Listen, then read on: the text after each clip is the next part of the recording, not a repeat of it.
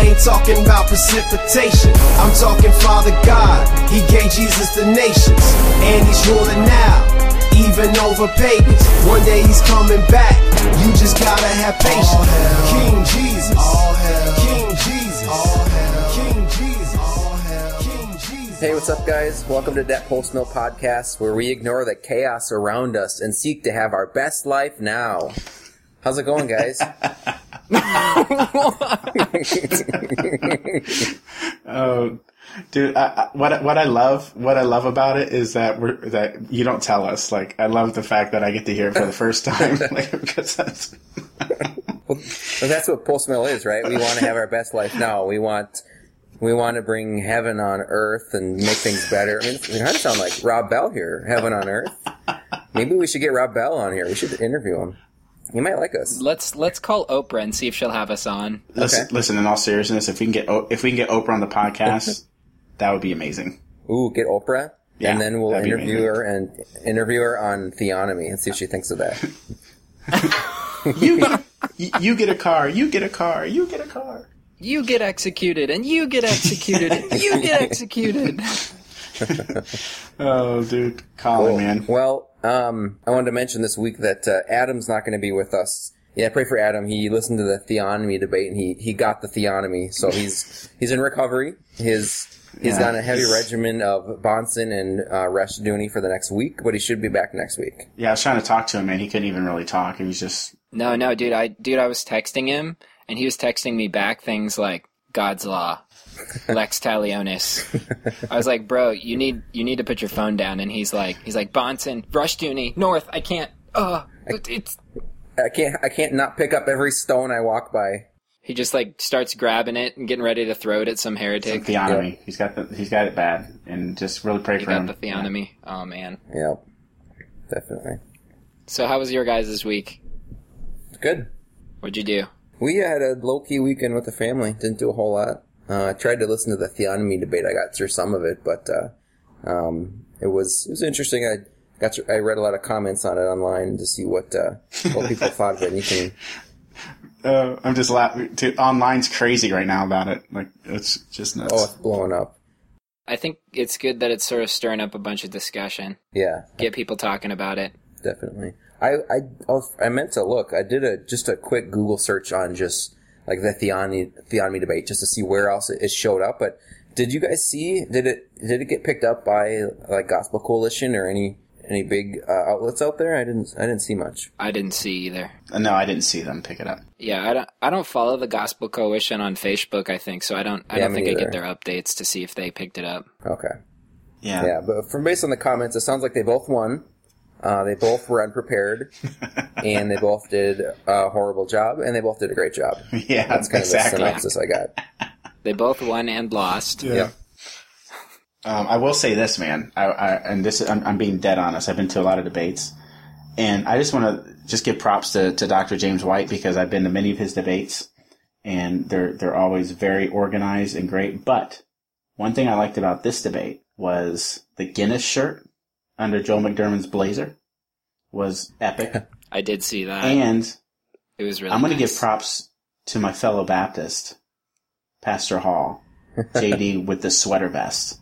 Very nice. I love that. Oh, yeah. I loved it. So That was classy. um, I'm a big nice. I'm a big fan of bow ties, sweater vests, and Guinness. So immediately, I just really uh, loved the debate. I, I and I had to watch it again because I was just so enthralled by the attire. I didn't really pay attention to what was said. You saw you saw them both on stage, and you just thought to yourself, "Wow, this is going to be a close debate." Yeah, they're, Him with a him with a sweater vest and him with a Guinness shirt. I don't. Ugh. this is going to be a close if one. if JD Hall would have wore the bow tie, hands down, it would have been a slaughter. Yep. That's great. Hands down. Probably would have converted probably at, at that point. Yeah, bow ties are cool. Dude, bow ties are awesome. Like seriously, Have you guys seen you can you can tie a, a regular tie into a bow tie? you tried can. that? I've seen that. It's pretty I've absurd done it, and it's It very not look big, oversized tie. Yeah, it's a clown tie. But yeah, my brother and I were very excited when we first saw that video on YouTube. So we actually made a made a point to get together at his house, and we had a huge thing of ties, and we were just just making them like for for like a couple hours, and not one of them was uh, was worthy. No, yeah. It's like the bobblehead of bow ties. Okay, so this week we're gonna. It's this is kind of a theonomy week. We got a theme. Uh, we're gonna start out by talking about what is theonomy, um, and to help people understand um, practically what that looks like. We'll uh, we'll give some examples. I know Colin's got some good pocket examples of what uh, theonomy would look like, uh, or what life would look like in a theonomic society. Um, and then um, we'll talk about the you know the claim that no is theonomy a new thing? Is this something that just came about or not? Uh, and then we'll get into a little bit about the the great theonomy debates between J.D. Hall and Joel McDurmon, and maybe talk about the Westminster Divines that were referenced, and we'll just kind of see where this goes. So let's get to it. This is that post mill podcast. Stay right where you're at. We'll be right back. For our sins, he did atone. Don't you see that Jesus purchased me? See the blood on that mercy seat? As a man, he was born in Bethlehem, but he's from eternity. Now that's Bible.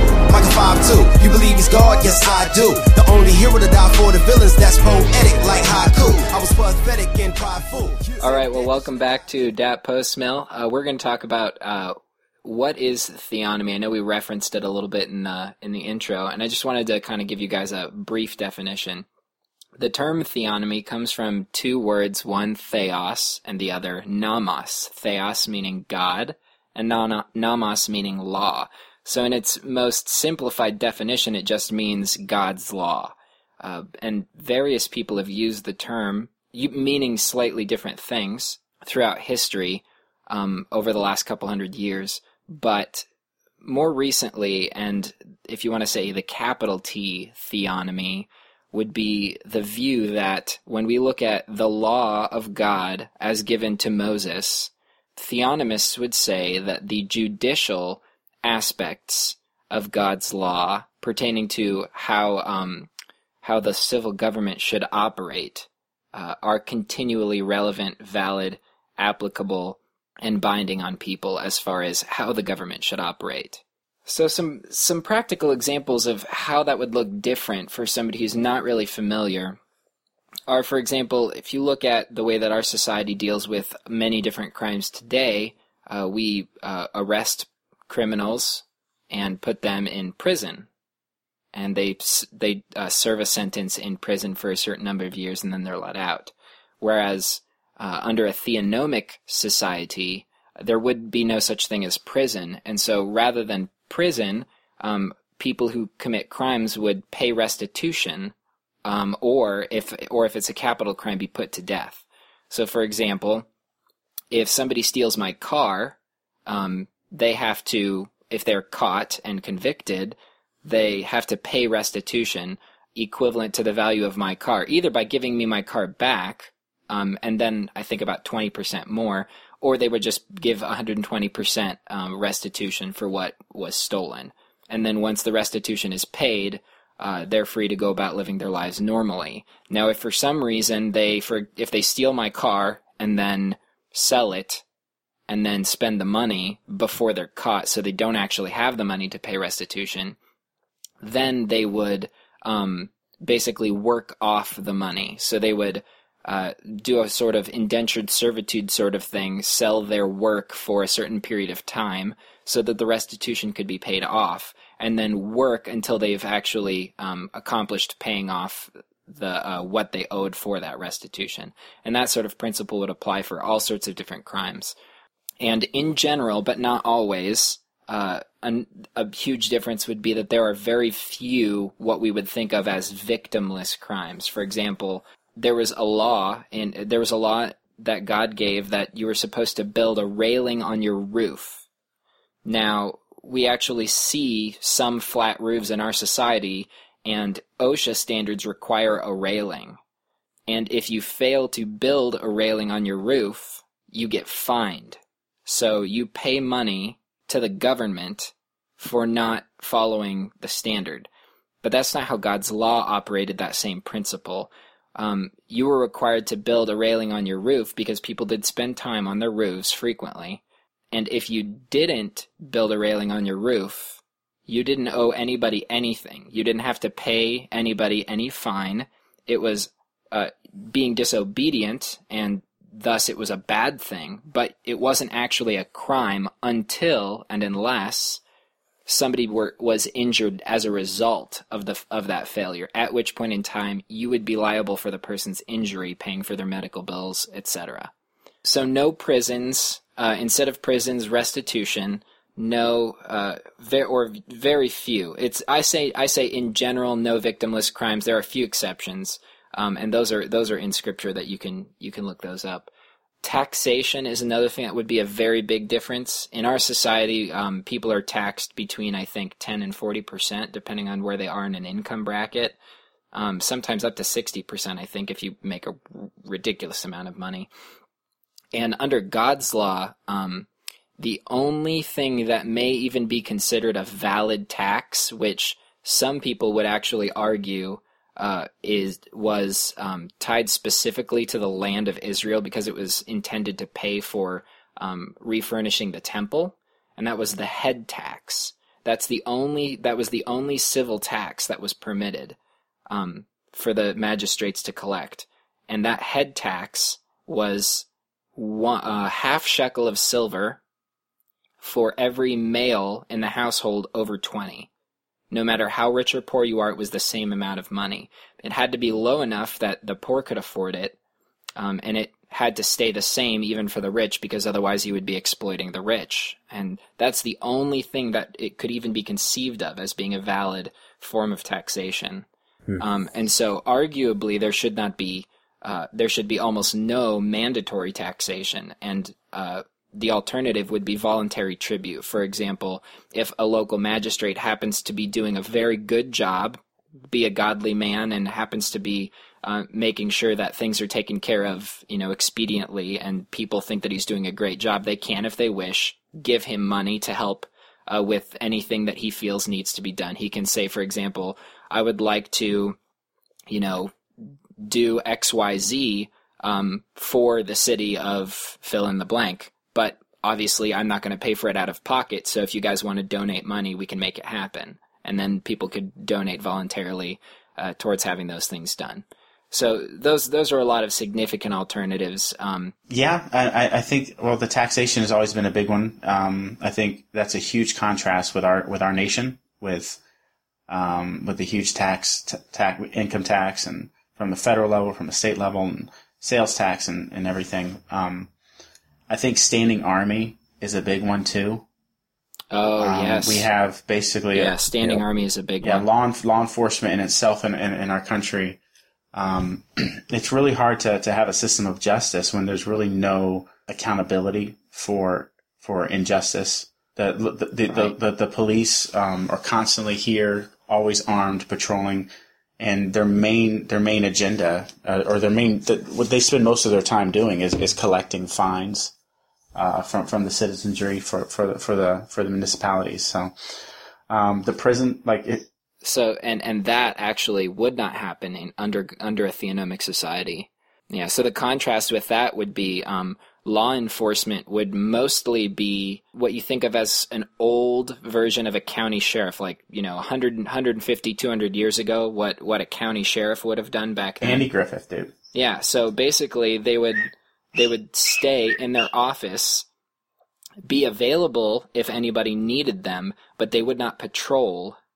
They would not leave their office unless somebody came to them and actually gave them sufficient evidence to establish that a crime had been committed then they would go do a little bit further investigation and if um, and if there were you know if there were sufficient evidence uh, for example on the basis of two or three witnesses is the biblical standard then the person could be apprehended after they had been proven by the evidence to be guilty. And then they would stand before the judge and sentence would be passed. Yeah. And, and connected to that too um, a big difference between our society and, and um, a theonomic one would be we have an industry, a for-profit industry, and it's very profitable called the prison and uh, the penitentiary. And so there's actually, uh, in order to get certain grants, you have to have a certain percentage of of your prison full. Um, so this actually encourages locking up the citizenry, um, seeking out uh, whatever means necessary to to get your cells full because there's there there you're, you're paid in, uh, money for that. So rather than being rewarded for actually dropping crime, um, ironically, people think, oh, if there's a strong police force, crime goes down. Well, we see a town just outside of Houston in Texas recently that has um, fired their police force in 2012. And now it's 2015 and they have a private security uh, force. Um, what's it called? It's actually called SEAL is the, the company. Look them up. They, they have a couple other accounts in different municipalities around the nation. But SEAL, their officers are privately, they're held criminally and civilly reliable for violence. Um, they because they're not actually officers of the state; they're they're a private company. So not only has there been none of that, but also crime has dropped sixty one percent. And this is just this is not the only statistic that that Seal has seen this. It's actually it's it's not something that you're going to hear in the mass media put that way because and a lot of people think that a standing like the, the police department for us to say oh well fire the police department like we're saying that we don't like cops. That's not true. We're not saying that. What we're saying though is that there's a system in place that wants to uh, collect money, that wants to make profit off of human suffering, off of human um, imperfection. You know, instead of mercy and grace, instead of actual res- restoration and, and, and actual uh, rehabilitation. Yeah. Uh, we what we see is we see this this system that profits off of injustice, and I don't care if you're theonomic or not that is direct violation of God's moral law. It is, it, it and it is uh, indicative of a wicked society. And I think that yeah, subverting justice. Yeah. Uh, and so that that that's a huge thing that I think that we need to, uh, as a church, really unify on and, and, and address. Whether you agree with the specifics of Bahnsen or not, and if you don't, then you can probably be the first one to refute them. But if you don't, then then that's still no no reason for us to, to just stand by and just uh, let, let let let this system continue. So anyway, wasn't yeah. Did you guys yeah. see that article by Gary North on the AmericanVision.org? That one? Uh, it was called "Is It Time to Disarm the Police?" oh no, I didn't see that. Yeah, what was it about? So AmericanVision.org is it is it time to disarm the police? And he talks about and he kind of gets into about kind of talks about the Second Amendment a little bit, but the concept is about um, like self government, where um, there's this line I want to read that. Uh, says citizens would regard a law enforcement officer as they regard their mothers. They would do what they were told with little more than rolling their eyes. If anyone physically challenged a police officer, he would risk facing a dozen Clint Eastwoods who've been waiting for two decades to get an opportunity to make their day. So it talks about having the guns are in the laws of the in the hands of the citizens, and yeah. the the police would have a completely separate function, mm-hmm. kind of like what you were saying with you know having the county sheriff who's not on patrol out seeking out people who could be doing something dangerous or you know breaking these crazy laws. But uh, I'd never heard that before. That was that was kind of an yeah. interesting interesting article. Yeah, that's that's one of those things that if you really think about it, the only reason that people have a perception that we need law enforcement is that they have disarmed the citizens. Mm. If they would revoke all gun restrictions and let everybody own whatever whatever firearms they wanted, then we would not have the problem of criminals being the only ones with firearms and then the police even not having as good firearms as the criminals. So then, I mean, and if you think about it, some if somebody's like, you know, coming busting your door down with a machine gun, what do you want to be able to protect your family? At least that much or better, right? Mm-hmm. For some people, it's hard to imagine a society where we can just walk around with machine guns, but the founding of of the United States, the people who formed the Continental Army basically provided their own guns. Mm-hmm. So their military weapon, grade weaponry was what they had at home. Yep. Man, this is this is a really uh, unfortunate time for Adam to catch the theonomy. I guess we're pretty much. I know. Because we're talking about. We're pretty rights. much reformed and reloaded, right? Did you see that rant? That rant on the reformed and reloaded uh, page today? No, no, no. Um, because they, they, so they they just Adam interviewed Larry Pratt from Gun Owners of America. Oh, nice. And mm-hmm. uh, he they posted the um the post, and they did a they you know you can boost a post to get it out to all your anyone who you know likes.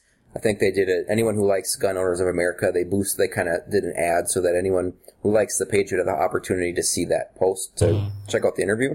This this crazy person commented on it and, and, just was going off and kind of went back and forth with Um, I think it was Adam was talking as the page, and just going back and forth about.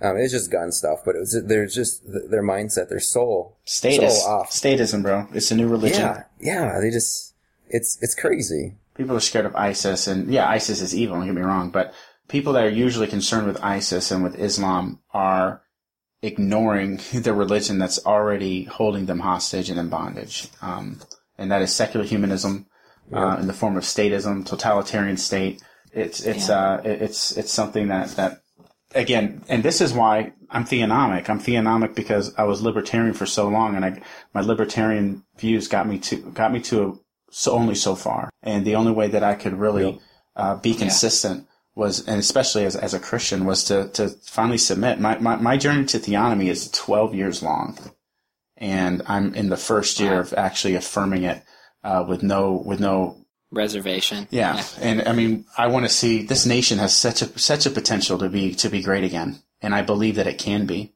I also know that it has potential to be judged, and it deserves that.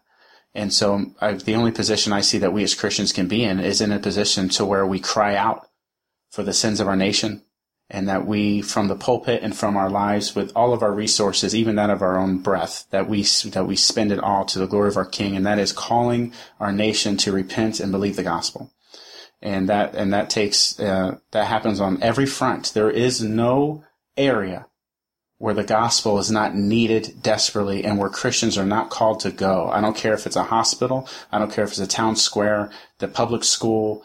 Uh, definitely, unfortunately, people question whether the pulpit is a place this day for the full whole counsel of God, but it is. And um, that post mill podcast, we believe Christ is King. Remember, and we believe Christ is ruling now and he's active, and that means he has a law. If you love me, you will keep my commands. I have not abolished the law. I've fulfilled and established the law, Matthew 5. So, anyway, get me riled up, gentlemen.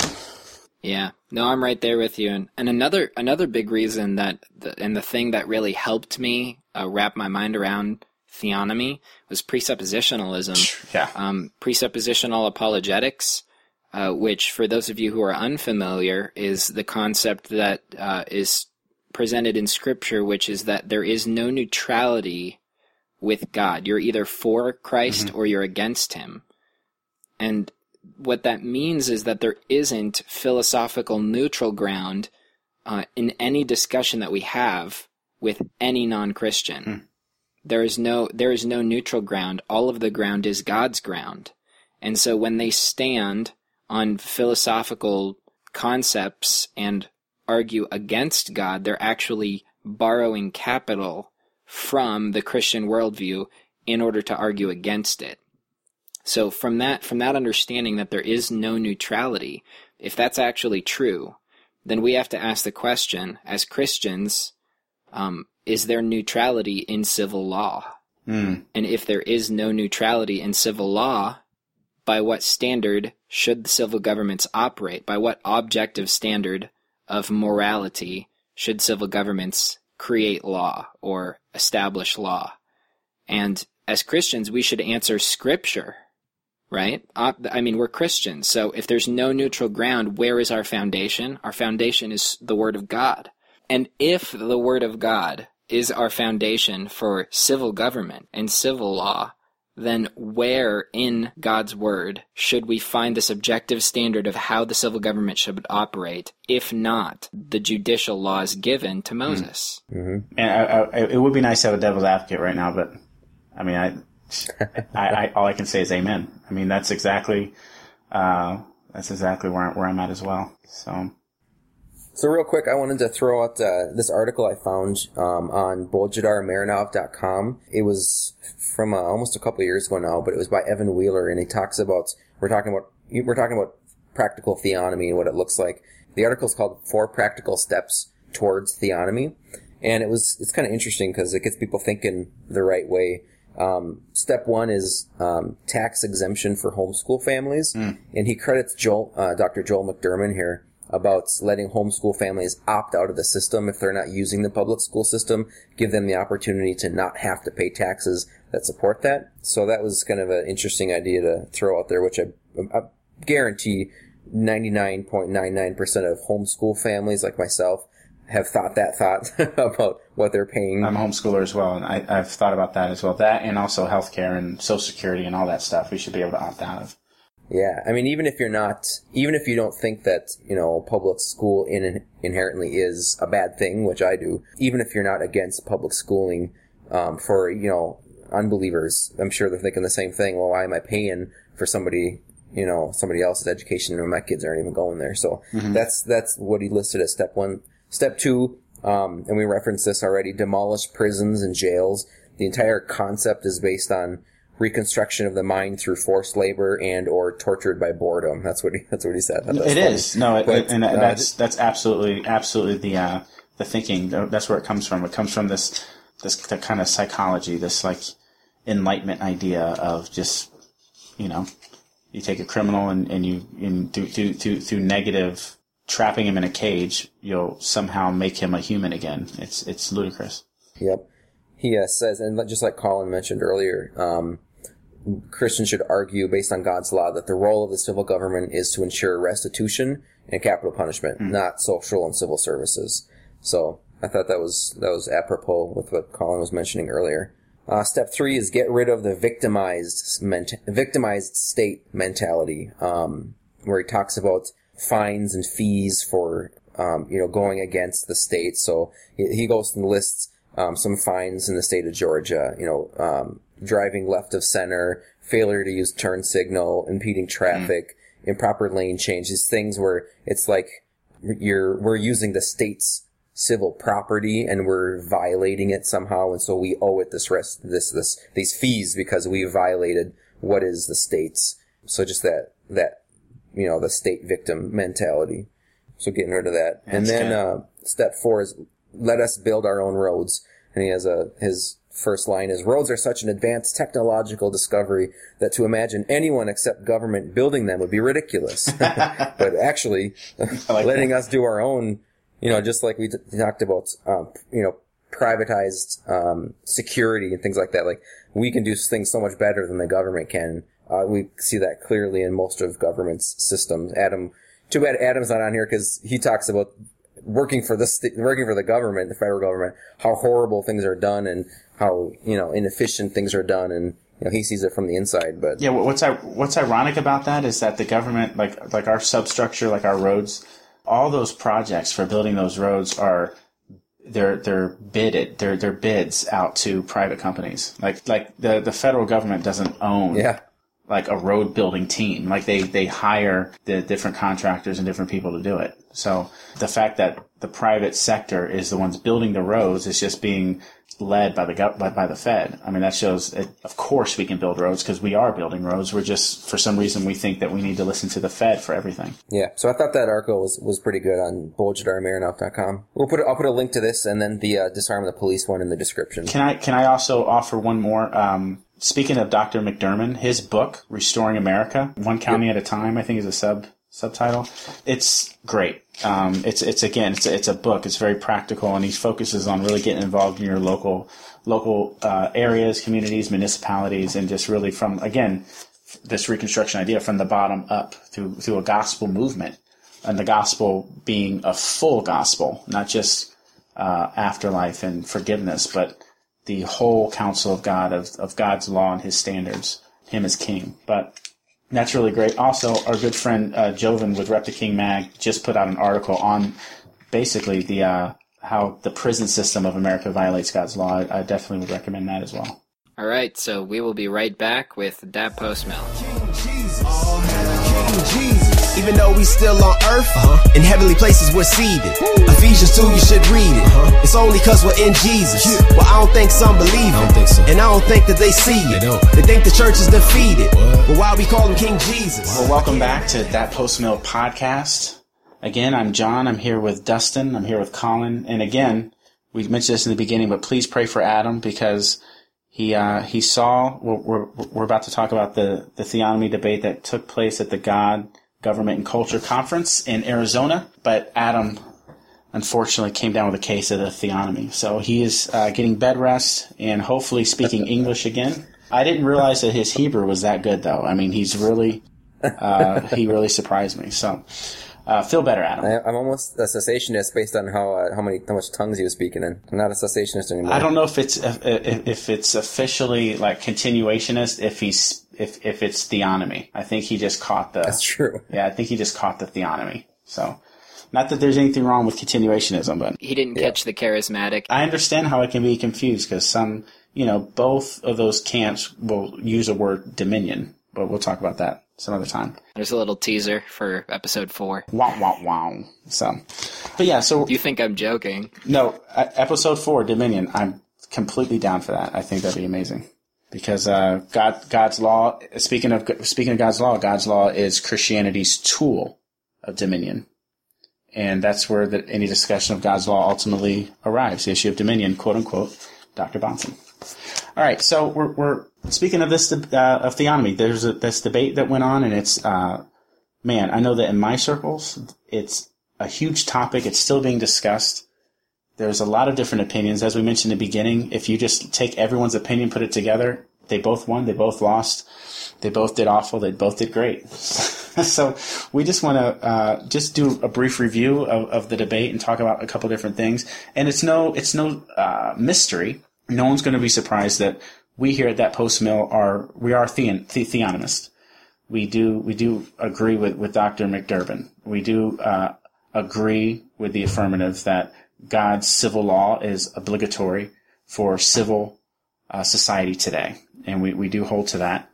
But at the same time, we want to we want to give J.D. Hall uh, credit. You know, there, there's there's some things that I, I really liked about him. Um, I, one thing I really like about the debate is it gave me an opportunity to to to learn about him and to now now I listen to Pulpit and Pen and and he, I, I really believe he's a great brother and uh, I've had I've, I've been blessed. I really have. I've been blessed by his ministry. So, but this debate came about. Speaking of Pulpit and Pen, there was a, a a brief statement by J.D. Hall on his podcast about theonomy.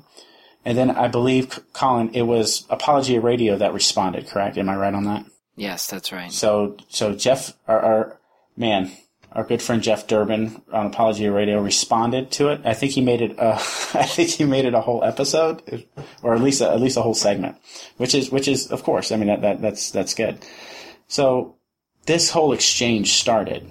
Now, J.D. Hall eventually ends up doing two whole episodes on Pulpit and Pen on theonomy. Put it this way, you, you see a lot of different things from J.D. Hall on these two uh, podcasts, and I'm really glad that the first half of the debate, which I'm probably jumping the gun, first half of the debate, you really see, uh, I think he came together quite a bit and, and, and did, did a good job in, in a lot of ways. But so you have this Pulpit and Pen, two episodes. So eventually you have this dialogue between uh, Dr. Joel McDurmon and J.D. Hall.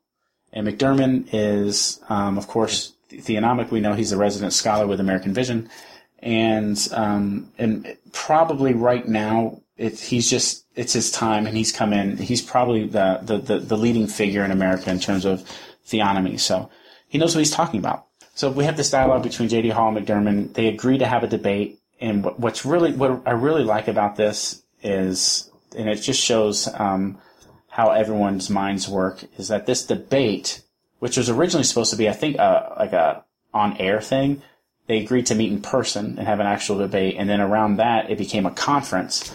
And I've heard so many good things, a lot of fruit that came from the conference. I know I personally was was really uh, hoping to go, and I wasn't able to. And, and it's just one of those conferences that you hear a lot of conferences. We live in a church culture that loves their conferences, but there's no conference like that one and I really uh, was looking forward uh, to hopefully going. I wasn't able to. Uh, Colin, Colin had a hot date, so he was not able to attend. But so what we have is the uh, this whole conference, everything, all of this happened because these two gentlemen have something to say on the topic of God's law on theonomy, one for it and one against it.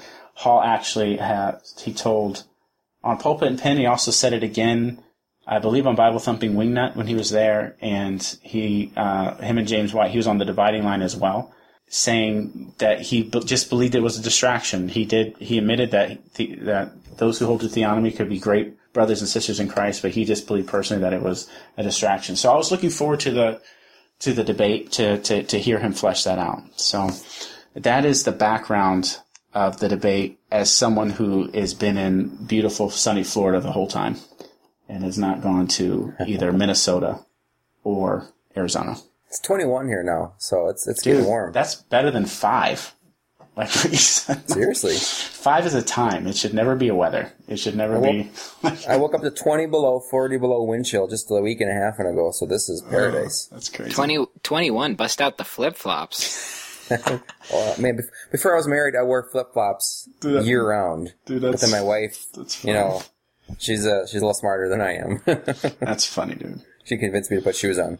So actually, so let's get into the debate itself. There's, um, man, I have some scattered notes on the debate, and I listened to it uh, a few times. There is, I guess, the first thing we can get into, and I, uh, Colin, I don't know what you feel about maybe getting into this, but I, I know that you're better at this than me. I just know because I've come to you to ask you questions about this issue, and that is, there was a st- uh, a claim that Hall made in his close in his in his first closing statement and I'm sorry, in his first opening statement. And in his first opening statement, he's, he made kind of a, uh, an inference, basically saying that those of us, and this is a direct quote, those of us holding to a more historical and orthodox view of God's law as compared to theonomists. So Hall was placing himself in this category with this great I guess, cloud of witnesses, it seems, or, or this community, basically saying that the community as a whole, the church historically, um, has agreed with his view of God's law, that, the, that God's civil law specifically is not obligatory for uh, all societies. So then we have McDurmon comes on in his cross examination. And I do agree with, I think every side, whether you, no matter what your view is, all of us agree we needed to see more cross examination because that was really great. I, I, think that the, the exchanges were really, they, they were exciting. They were action. There, there was a lot of the, the exchanges. I think were also still classy and very well done. Um, but McDurmon in his cross examination asked a simple question. Are you familiar with William Perkins? And there was a lot of names. Basically, McDurmon listed off the Westminster Divines because if Hall is basically saying that McDurmon, a Presbyterian, is not holding to the Westminster Confession of Faith if he's theonomic. He is disagreeing with it. So McDurmon asked if he's familiar with William Perkins, uh, Gillespie, um, many, many other names. And Hall, to every name except one, says no. And that one name, Samuel Rutherford. Samuel Rutherford, exact, thank you, was the one name that Hall was familiar with. And so he, he but he admitted that he, again, the name is William Perkins because I want to point out that later on we see that he quotes William Perkins, um, even after not reading him. So that's just something that stuck out to me as a theonomist because I was really hoping, and I'm not saying this because I think Hall is less of a debate or anything like that. Basically, what I'm saying is I was really, I had a lot of hope when Hall says those things. It's a distraction from the gospel. When he says that those holding to a more orthodox view would be with him, he, as someone who really respects him, I was hoping to be really challenged in that because I'm always willing. Uh, hopefully, I can I can take the the the I, I can obey the example of the reformers before me and say, you know what, this theonomy thing, I, I really don't. See, you know what, I, I gotta I gotta recant it. I really gotta keep moving on. You know, God has showed me through His Word that, that there's some other option. There's something else I, I need to move to. Um, so when someone like Hall makes that claim and, and is going to debate, I, I'm really hoping that he's able to unpack that and challenge me in that. So, Colin, what what would you have to say, or what can you tell us regarding the orthodoxy of theonomy? Is theonomy that brand new thing we just pulled out of the box, or is has it been around a while? Theonomy as the term is relatively new, but as the concept, uh, as a concept, it has existed for quite some time. And in fact, when we say that we're reformed and and say that theonomy is a view of the reformers, we actually hold to that because we look at the Westminster Confession in its original formulation and the histor- the historical um, nature of the the people who wrote it, and see that that all comports together. Whereas Hall was actually saying the opposite. And so, like you, I when he said that, I was like, I, I really hoped that he would come forth and bring bring some like historical arguments and start quoting some of the Westminster divines to to that effect.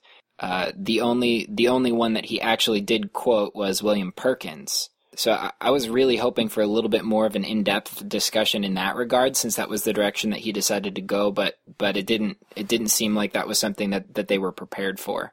But just on that note, um, I, I have here in front of me an article by Kenneth Gentry Jr. called Theonomic Ethics and the Westminster Confession. This is on Covenant Media Foundation's website, cmfnow.com. And uh, I'm, I'm just going to read some some quotes here that he picked out from some of the Westminster divines. Um, so this is uh, the records of the New Haven colony, uh, 1641 to 1644.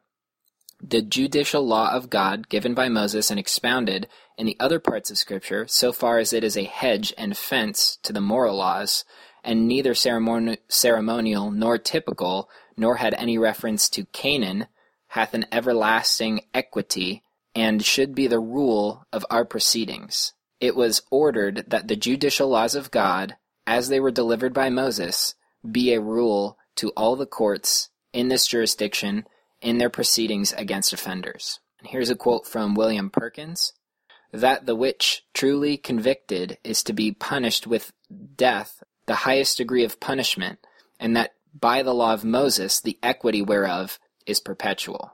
So there's uh, there's William Perkins also upholding that same theonomic principle, and this is uh, Puritan Thomas Cartwright, and I I may be butchering some of these names, so bear with me.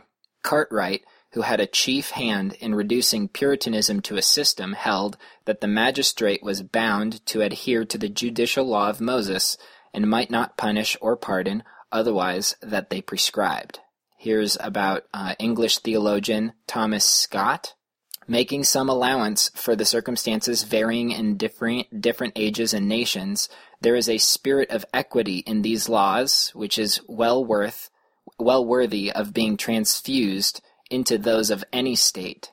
A full investigation of the subject would evince, I'm not sure what that word means, that the laws enacted by Moses were uniformly more wise, equitable, humane, mild, and salutary in their tendency than the complex body of laws, even the most civ- of even the most civilized of nations. Hmm. Wow. Here is uh, Robert Dabney. The application of the lex talionis, which means law of, of just retribution, uh, made by Moses against false witnesses was the most appropriate and equitable ever invented. Here is Reformed Basel theologian Johannes Wollebius. Again, I'm probably butchering that name. not sure where he's from to guess, but Propositions 1. As the ceremonial law is concerned with God, the political was concerned with the neighbor. 2.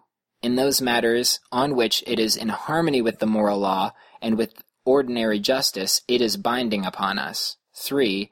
In those matters which were peculiar to that law and were prescribed for the promised land or situation of the Jewish state, it has no more force for us than for laws of foreign commonwealths.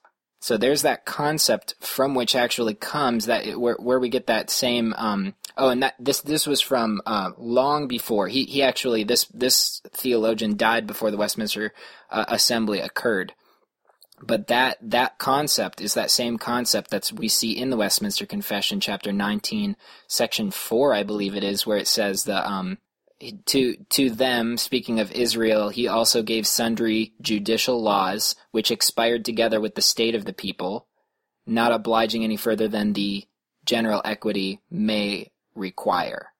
And so there, here, this concept here is that there are certain judicial laws uh, that were separate uh, from the moral law that pertains specifically to the land of Israel itself. And so, since the land was typological, um, that is a foreshadow, since that has uh, perished or expired was the term used, then so those laws have no effect. But the judicial laws, which which are in harmony with the moral law, that is in like for example, um, somebody commits murder, how do you punish the murderer? That's the civil application of that moral principle. that he was he's saying that those things are binding. And then here's uh, here's George Gillespie, which I think you mentioned, as well as did uh, Dr. McDurmon. I know some divines hold that the judicial law of Moses, so far as concerneth the punishments of sin against the moral law, idolatry, blasphemy, Sabbath breaking, adultery, theft, etc., ought to be a rule to the Christian magistrate. And for my part, I wish more respect were had to it, and that it were more consulted with. So he's saying that we all agree, here's all these people, the divines of the Westminster Assembly, that agree that the judicial law of Moses should be applied. It ought to be the rule for the Christian magistrate in far as punishing all of these different things. And he wishes people had more respect for it. So I, I could go on. I mean, there's I have dozens and dozens of quotes, but I'm, I'm actually going to jump over to another article. This one is by Dr. Greg Bahnsen called "The Westminster Assembly and the Equity of the Judicial Law," also on Covenant Media's website, Covenant Media Foundation's website. So uh, let me see if I can find the section where I was going to read. Okay. In, in historical context, we can confirm that the above understanding is what the Puritans meant by the equity of the law. For instance, in 1575, Thomas Cartwright spoke of the judicial law, saying, The prince and magistrate, keeping the substance and equity of them, as it were the marrow, may change the circumstance of them, as the times and places and manners of the people shall require. The, that end quote.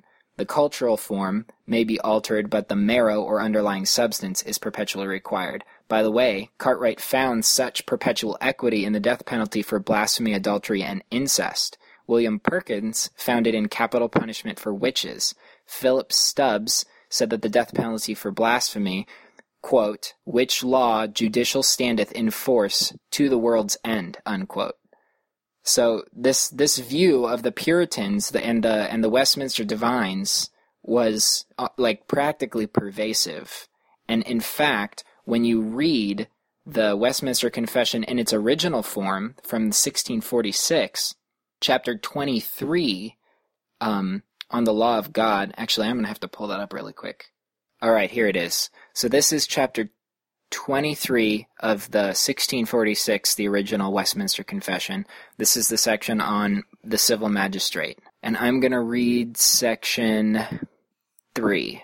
This is section, uh, or, uh, yeah, so chapter 23, section 3. The civil magistrate may not assume to himself the administration of the word and sacraments, or the power of the keys of the kingdom of heaven.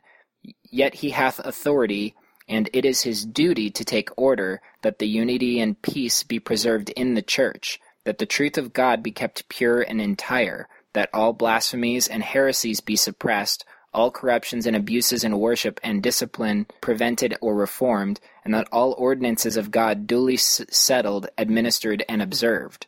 For the better effecting whereof he hath power to call synods to be present at them, and to provide that what whatsoever is transacted in them be according to the mind of God. And so here we actually have an explicit um, affirmation that the civil magistrate is to punish uh, things according to the law of God, specifically suppressing blasphemies and heresy. If Hall's understanding of the Westminster Confession were true, then it would actually pit the Westminster Confession against itself because the Westminster Confession in chapter 23 is affirming the duty of the civil magistrate to punish these things which were, were said to be punished in the law of God. So we have to understand the historical context in order to really understand what's going on there. And as I said, if you can look up these articles, there are droves of quotes. I mean, I, I could have read this for another 30 minutes and easily could have, I mean, there's quote after quote after quote of these Westminster divines and Puritans who all affirmed exactly what what we are saying is theonomy. So if if what we're looking at here is true, then ultimately what we have to conclude is that theonomy, at least in the the way that they were affirming it in the Westminster confession by these divines and all the things that they're saying upholding a certain aspect of the judicial law of Moses for the civil magistrate is the historic reformed position.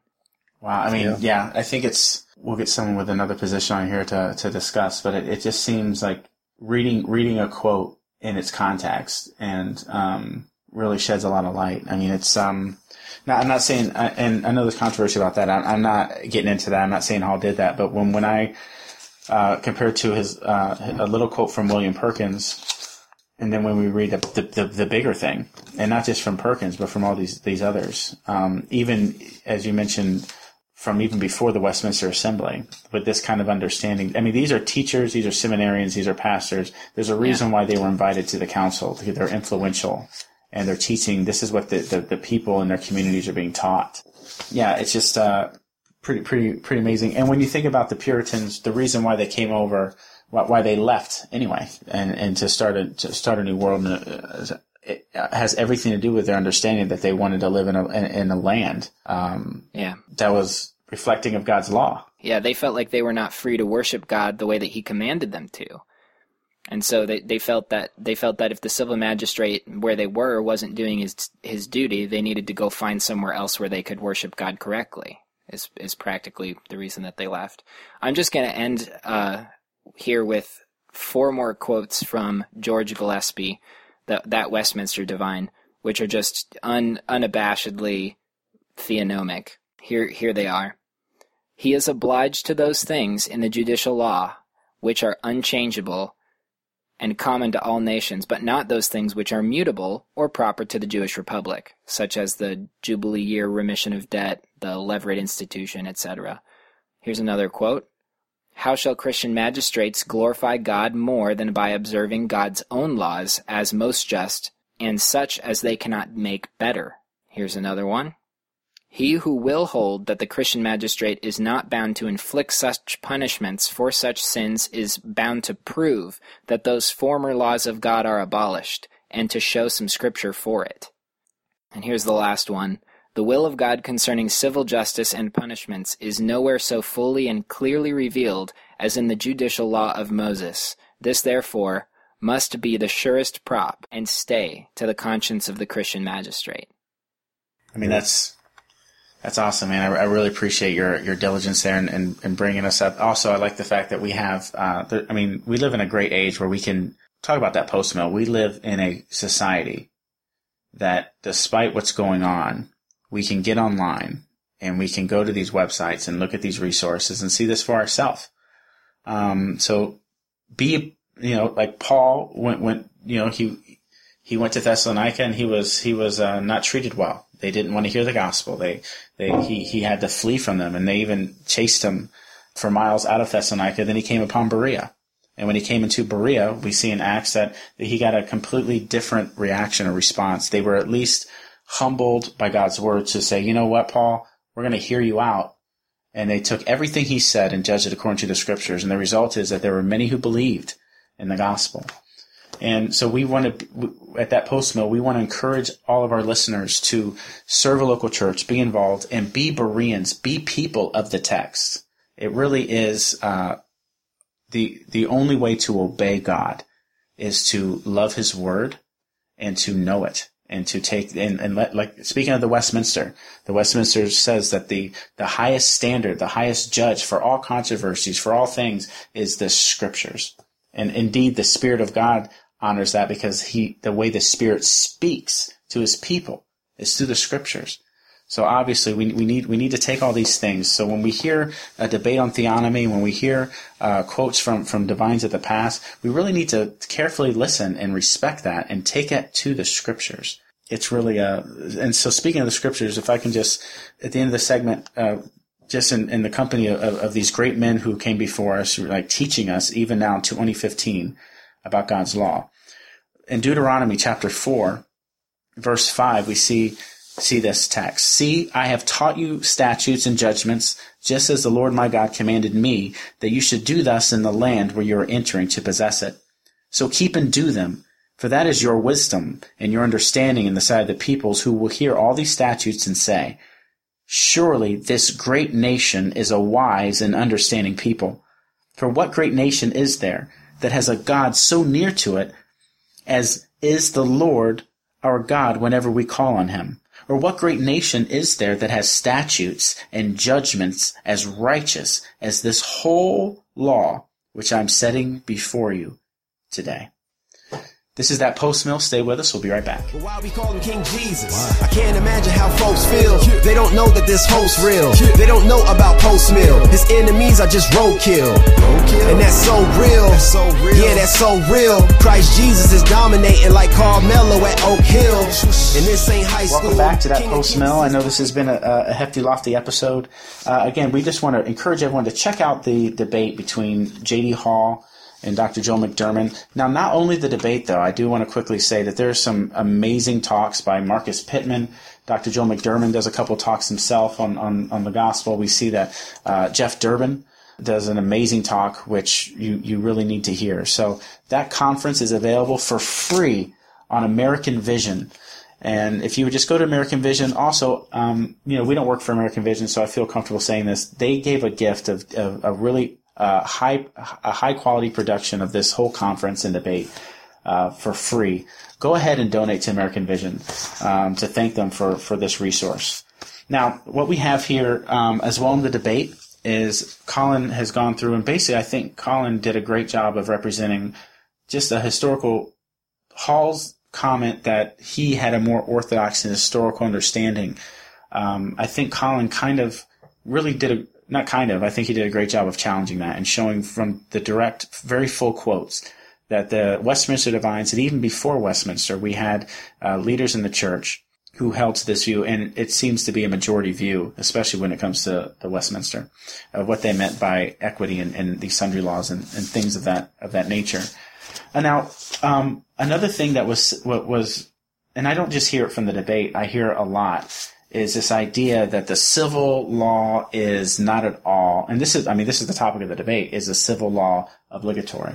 And one of the main objections is that we never see in Scripture a nation that is judged uh, based on the civil law. And I would say, yes, you're right, if it were possible for the civil law to be isolated by itself. But what we understand from Bahnsen and, and the theonomic position, and also from uh, a couple of the quotes that Colin mentioned as well from the Westminster Divines is that the moral law is demonstrated in a society. Uh, it, the moral law is applied by the civil magistrate through the civil law. So in Israel, we see that the, the, civil laws came directly from the moral law. The moral law uh, being manifested through everything from the ceremonial laws, which are which which are now uh, abolished uh, because of the once for all finished sacrifice of Christ. But we also see the judicial laws, and we see uh, the the moral law. All comes from this idea of God's expression of who He is, of His character. Uh, they are perfect. They are good. They are just. So we don't have a lot of time. So I just want to give a brief example. We see in the book of Jonah, Jonah is considered uh, an unusual prophet until we look and understand the narratology that Jonah is in the Hebrew and also the Christian canon because he is a, a type of source or representative of the people of God. Uh, Jonah is a prophet that's called to go to Nineveh, Nineveh being representative also of the entire world, this wicked nation. And we see also in Jonah that this idea of this wickedness is the same uh, the same wickedness used in Genesis before the flood. God saw that the, the wickedness of men in their hearts, it was just continual. He was sorry that he made them. That same word, that same idea of this violent, unjust wickedness, uh, we see in Nineveh. So Nineveh is directly reflecting the world before the flood. So we know that it's guilty. And Jonah, instead of going to Nineveh, flees from God. We know the story. But the point I want to get to is that when Jonah finally does come around, when, jo- when Jonah finally does obey and go to Nineveh, probably half-heartedly, because he doesn't go into the whole city. He walks in a day, says his little piece, and um, probably isn't expecting much. But we see that the people hear this message. The people of Nineveh hear this message. And let's look at really quick in Jonah chapter 3, Verse, uh, verse 4 Then Jonah began to go through the city, one day's walk. Remember, we're told it takes three to go actually through the city. But Jonah goes one day's walk, and he cried out and said, Yet forty days, and Nineveh will be overthrown. And the people of Nineveh believed in God. They called a fast and put a sackcloth from the greatest to the least of them. So a movement begins. We see the, the message of God's salvation goes forth and is heard from Noah, and the people believe it, and they take it upon themselves to call a fast to repent. Now, this movement obviously is something substantial because when word reached the king, see something's going on where the king of Nineveh, here's a, he, there's no cell phones, there's no internet, so something substantial is going on that's really affecting the city.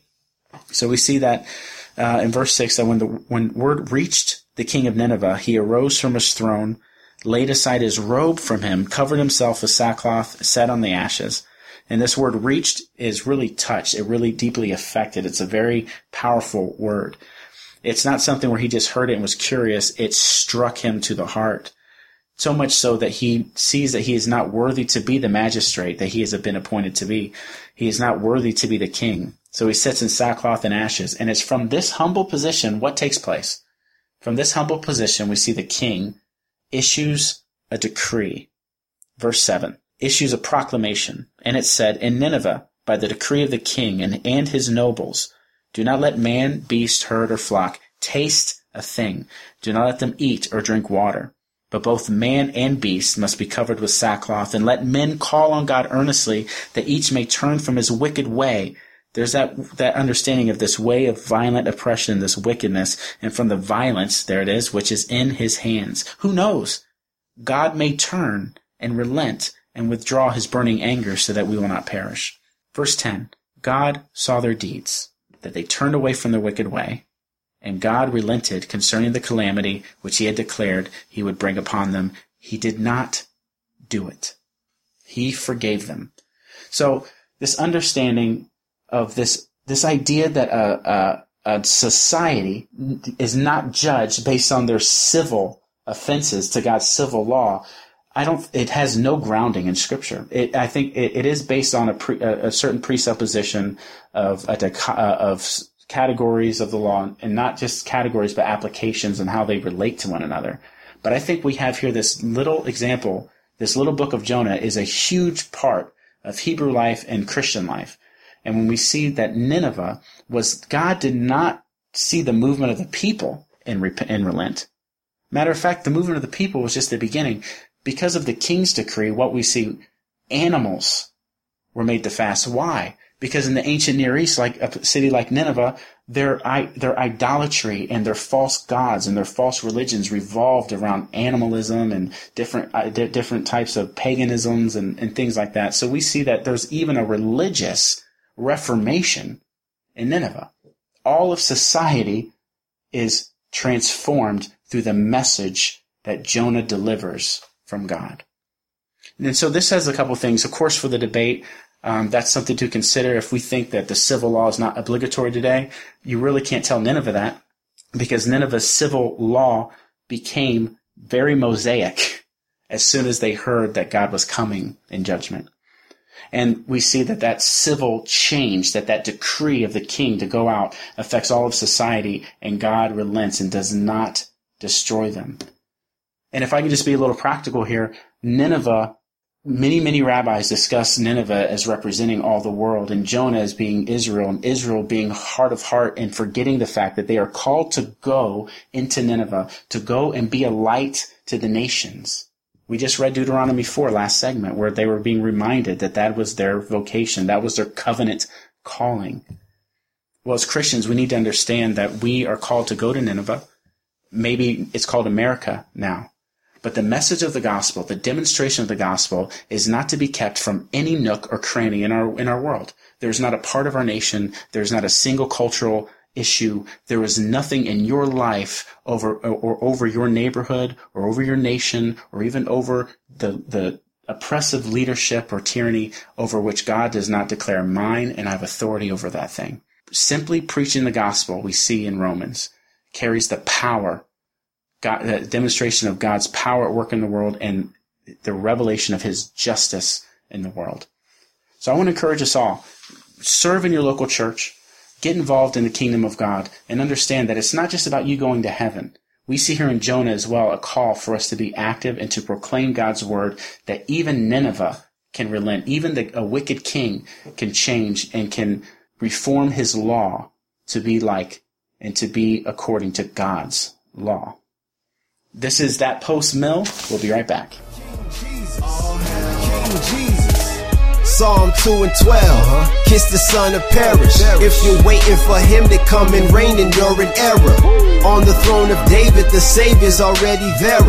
This is something that some in the church are not aware of. All right, guys, that was uh, that was a lot of good stuff this week. I'm excited to get this out there and get get some discussion going around this. What uh, to lighten it up a bit? What uh, we need to talk about a little more proof for uh, post millennial eschatology. We didn't talk about post millennialism proper this week, so let's uh, dig deep into our into our scriptures and find some you know proofs of post mill this week. What uh, what happened to you guys that you can uh, that you can show to your Dispy friends to show them that they're wrong? Well, just today, I was going out on my lunch break, walking across the parking lot to uh, to grab some food, and standing there in line, I usually just grab you know something cheap off the dollar menu, and lo and behold. The kid in front of me in line turns around and says, Did you want a drink? I accidentally ordered a drink and I didn't want one.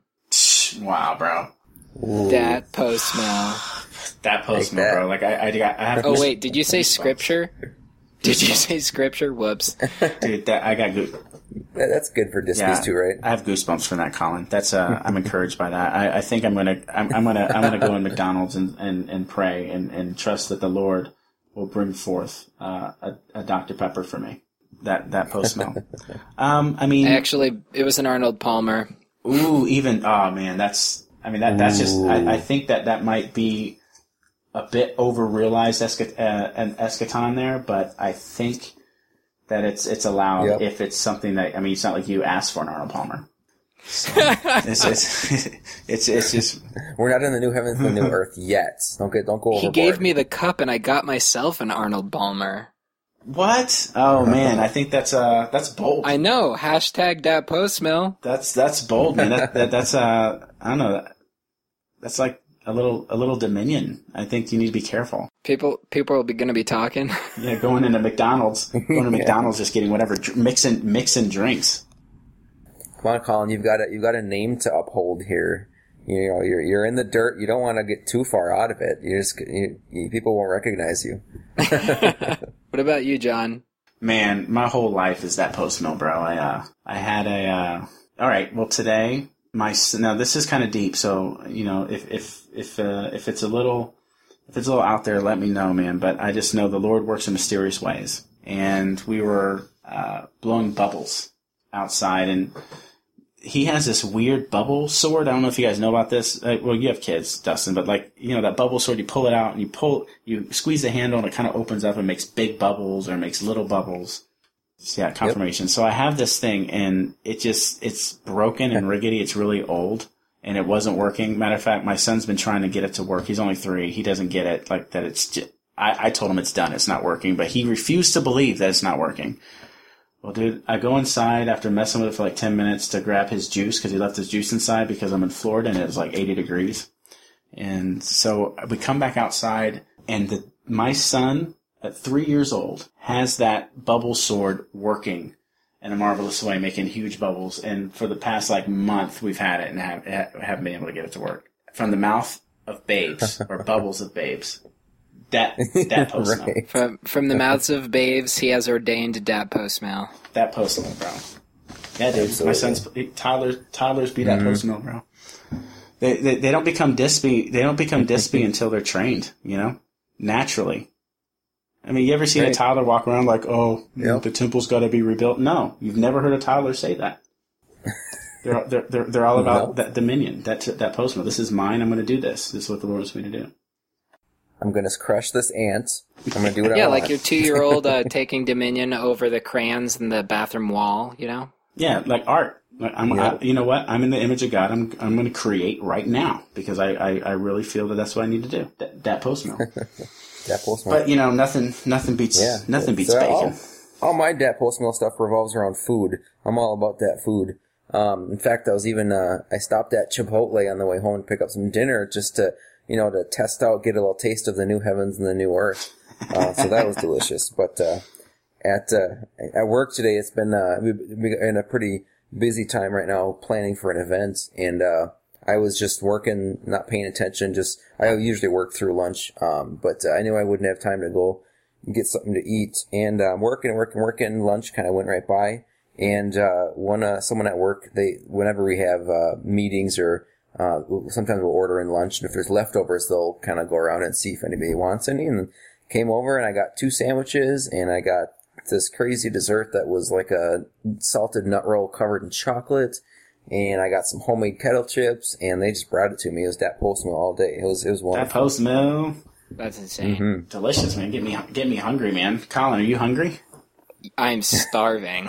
Guys, Colin Colin waits until like nine o'clock at night to eat for some reason. Like every time I we get on at nine It's o'clock. ten o'clock Ten, now. 10 o'clock at night, your time. Well, you guys, uh, we should uh, just in case in case anybody is uh, confused and taking us seriously, we should mention where we got our name DatPostmil. You know, it all started on. Um, uh, did it start in the in the Reform Pub? Was that kind of where That's a lot that's of it where me and kinda Shaney were posting it a lot, but it was also just on our walls. Yeah. Okay. It's funny. It kind of grew out of that, but any basically it came across any we, we started using anything that anything good that happened, we'd be like, oh oh look at that post mill.